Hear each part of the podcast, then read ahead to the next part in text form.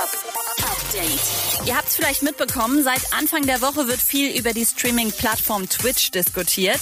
Immer mehr Streamer kassieren offenbar Verwarnungen aufgrund von Urheberrechtsverstößen, weil sie Musik in ihren Streams verwenden, an der sie nicht die Rechte besitzen. Viele schreiben, dass das Streamen von DJ-Sets oder generell von Musik auf Twitch wohl ab jetzt Geschichte ist. Dabei war das schon immer eine Grauzone. Erfahrt die ganzen Hintergründe auf djmac.de und erfahrt, was auf Twitch erlaubt ist und was nicht. Und noch mehr News für euch. Shindy hat heute vorm Gericht mal wieder richtig einen auf dicke Hose gemacht. Er soll ja 175.000 Euro zahlen wegen Kennzeichenmissbrauch.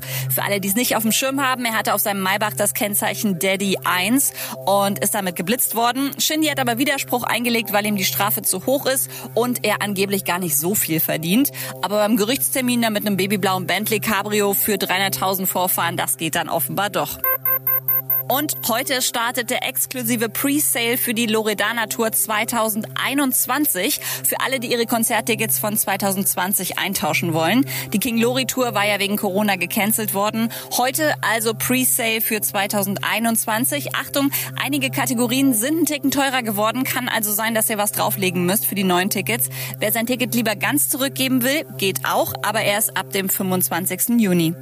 Update mit Claudi on Air. Jetzt auch als Podcast. Für tägliche News in deinem Podcast-Player. Abonniere I Love Music Update.